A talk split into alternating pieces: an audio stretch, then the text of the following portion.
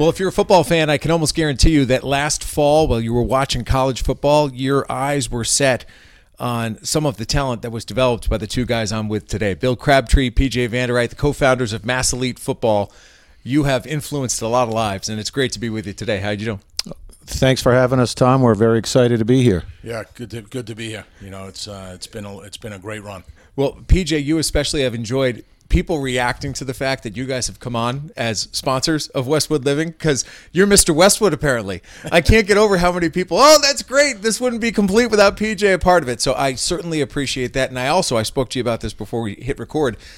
I'm using you now as an example of how people can really take advantage of what we do digitally. Because yes, we hit Westwood, but in your case specifically, we're able to take those digital ads to a 15 mile radius surrounding Westwood. And that really hits your sweet spot because what you do is not necessarily town by town, but it's in the whole region. So, PJ, I'll tee you up. Tell us a little bit about Mass Elite Football, how it started, how you guys met, and sort of where it's come. Sure, Tom. Uh, well, it started about Oh, about 11 or 12 years ago. First, I was the uh, state director for Football University. They do massive camps all over the country, and um, it's the tournament that Bill and I enter every year that a lot of our kids play in.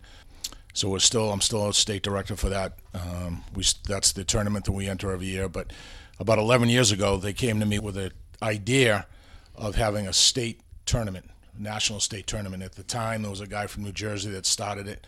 There was about four states that wanted to enter it, and we were one of them and I contacted Bill. I was actually head middle school coach at Westwood at the time, and the, at that time, the Westwood Mafia dads that uh, you know they coached Tony Antonellis and John were like, "You got to meet this guy, Bill Crabtree." I met Bill, and it was an instant friendship.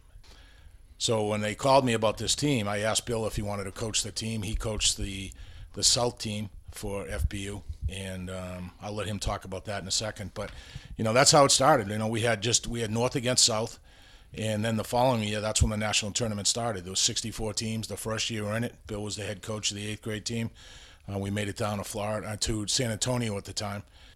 We came in fourth in the country, and we realized then that we can compete with any team in the country. Yeah, Bill, that has to be so rewarding because here you are with kids who hear nonstop. They're like, "Oh, you don't play football in Massachusetts like we do in Georgia and Pennsylvania and Florida and Texas." But you've done a lot with the crew and put them on that national stage. So, uh, what's opened your eyes about the experience to date? Well, it's it's been a lot of fun starting back to you know day one with it. You know, I everybody calls PJ Mr. Westwood now, but I grew up in Westwood. Okay, so I have we more should history. give you your credit. I'm a 1980 grad, and I coached Cronin when Cronin was playing at Westwood. And but at any rate, you know, we we had that first team that we didn't expect to make it as far as we did but we we outprepared Maryland, who had, I believe, six D1 recruits. Uh, Stefon Diggs was one of their receivers, by the way. Heard of him. And uh, we put together a game plan to shut him down. We had Mike Silva playing man to man, and we had a safety over the top. And Silva was one of our guys who ended up attending Harvard, played there. You know, we, we had success with that, but then it really got rolling when PJ said to me one day, Hey, Bill, you want to do a camp? And that was when we had our very first camp and we made our camps a little bit unique. We've been expanding ever since.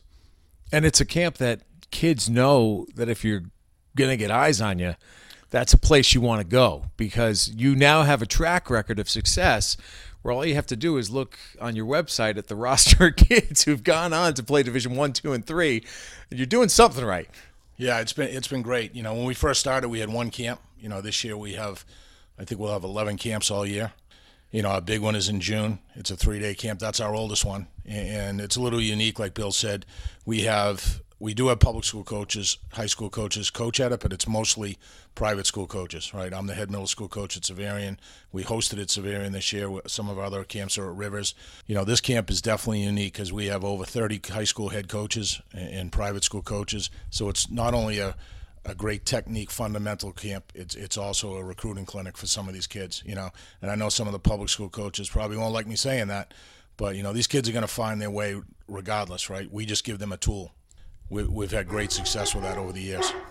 When we did this, we didn't plan it to be what it has kind of turned into, which is we're about technique and fundamentals, but we have become a bit of a pathway to the private schools such as BB&N, St. Sebastian's, Milton Academy, Xaverian, Dexter, and although we don't push it, if players want our help and advice to do recommendations or connect them with a coach, we do that. So we're a lot more than bringing kids in for a three-hour clinic. It's we, I mean, we're still in touch with all of our kids, so it's a lot more than just the football. Sure, you build a family, you build a network, and, and it just grows over the years. And I'm sure now you're at the point where some of the kids who've gone through your program probably come back and you use them as an example. And I'm sure they probably do some hands on teaching themselves. Yeah, they do. We, we've been fortunate enough. Um, actually, I was just talking to Steve Burton uh, yesterday. We were texting back and forth. His son, Austin, who was on our first team that went down to um, San Antonio, Texas played at UCLA and, and just finished up at Purdue this year, and he's actually trying out the. He had a pro day, had a really good pro day last week, I believe. We talked to him about coming down and talk to our kids, and he's always open to come down and talk. They all these kids, Blake Gallagher, who played in Northwest Northwestern, his brother Bryce, Greg Crippen came to our lineman clinic last year, and, and spoke to the kids. Uh, he's at Michigan right now. Uh, Zach Zinter, Preston Zinter, who's at Notre Dame, he said to me, I was with him last week at the Super 26 dinner. He's like, Coach, when I come home, I want to come talk to the kids. I want to come to the camp. So they love coming back. It's, it's great for them. They want to give back what they had. And that's incredibly powerful for the kids who are experiencing that. Now, you referenced the June camp, but there's a lot more than that. That's the big one. And I understand that's three days, that's, that's a variant. But you have, as you mentioned, established a series of these camps and they start there's one coming up right? April 8th isn't there? Saturday morning april 8th at rivers uh, we're 9 to 11.30 uh, it is grades 5 through 8 all positions. And i should point out some of the private school coaches that have become regulars like we do a lot of clinics at rivers with randy lindsay. These guys they're not only are they very good coaches but they're great people. And when they coach our camps they discuss character, grades, be a good citizen. PJ doesn't even know this yet, but we have a special coach coming at the April 8th clinic. It's going to be Coach Willie Edwards, the assistant head coach at Brown University. He wants to work with our kids, and he has in the past. So, I mean, that's just a real big thing. That's a draw. Big time, big time. And you, as we were getting ready to record this, referenced the fact that, you know, sometimes you start to get a reputation for being specialized in something. And you just rattled off a couple of names Greg Crippen and Zach Zinter, most notably. Uh, also, Xavier, who plays down at Georgia, kids who came through your program who are now playing on the national stage offensive line. How does that happen? How do you become the experts in offensive line development?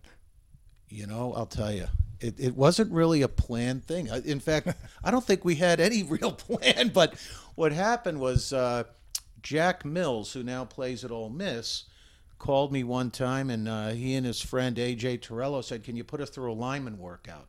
So I met him down at Athletic Republic, gave him a lineman workout, and as we're walking out the door, they go, "Well, when's the next one, Coach?" And I said, "Wait, you guys want to keep doing this?" They said, "Yeah." I said, "You know what?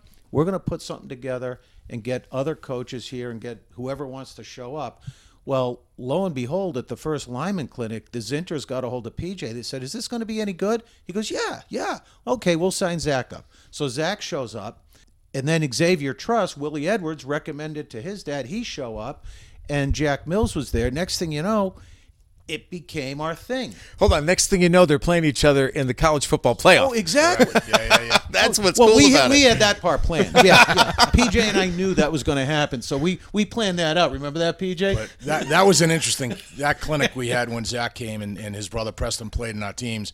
Zach was actually at St. John's. He came to our clinic and we looked at each other and saw his footwork and was like, oh my god, I've never seen anyone with footwork that level before, you know. And uh, I said to his dad, does he have any offers? He said no, you know. And then he ended up um, going to BB&N, numerous offers, and there he is today, Michigan, and, and he's a potential first round draft pick.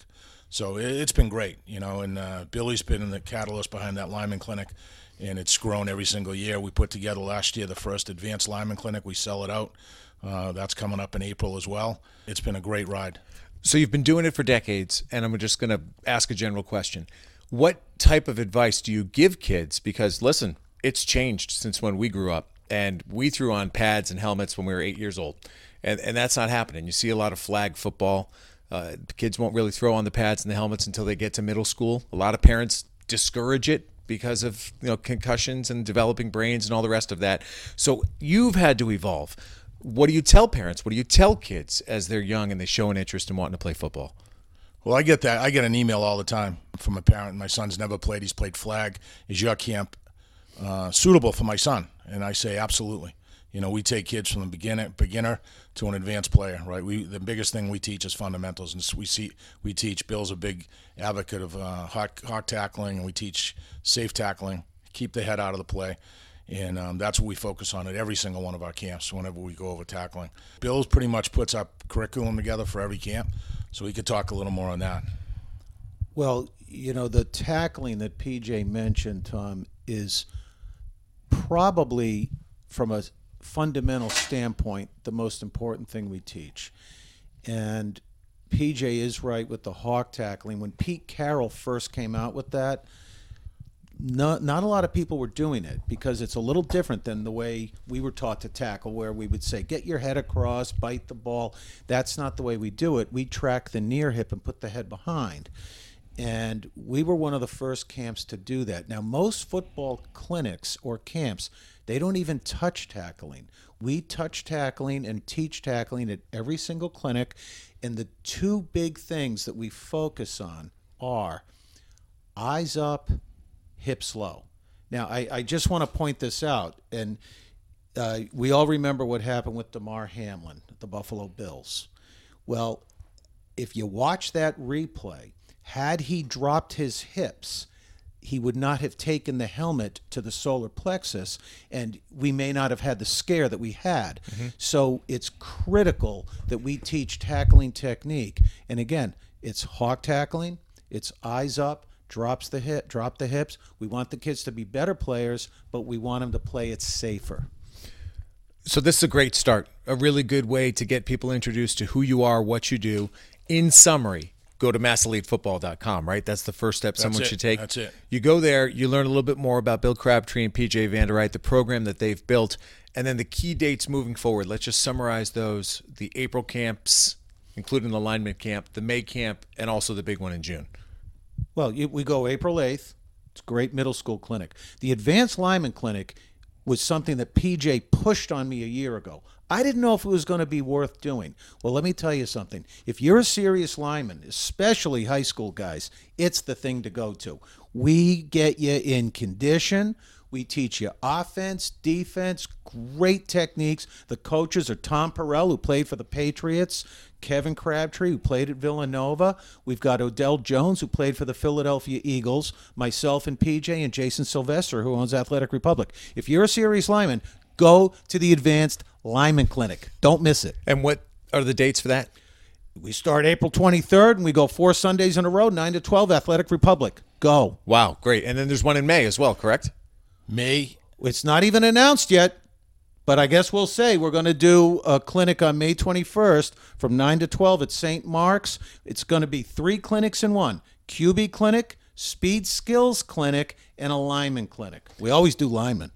So lots of options. That's the bottom line here. I can't wait to keep talking to you guys. And we also just talked about as the alums come back home, you know, get a chance to sit down and talk with them because there's no better advocate for what you do than the kids who've succeeded on the big stage. So, Absolutely. Uh, number one, thanks for your support. I can't wait to team up and grow together and just follow the action here over the course of the next couple months. Oh, we plan it. on doing this for what, another 20 years or so? That's what we talk about, Coach.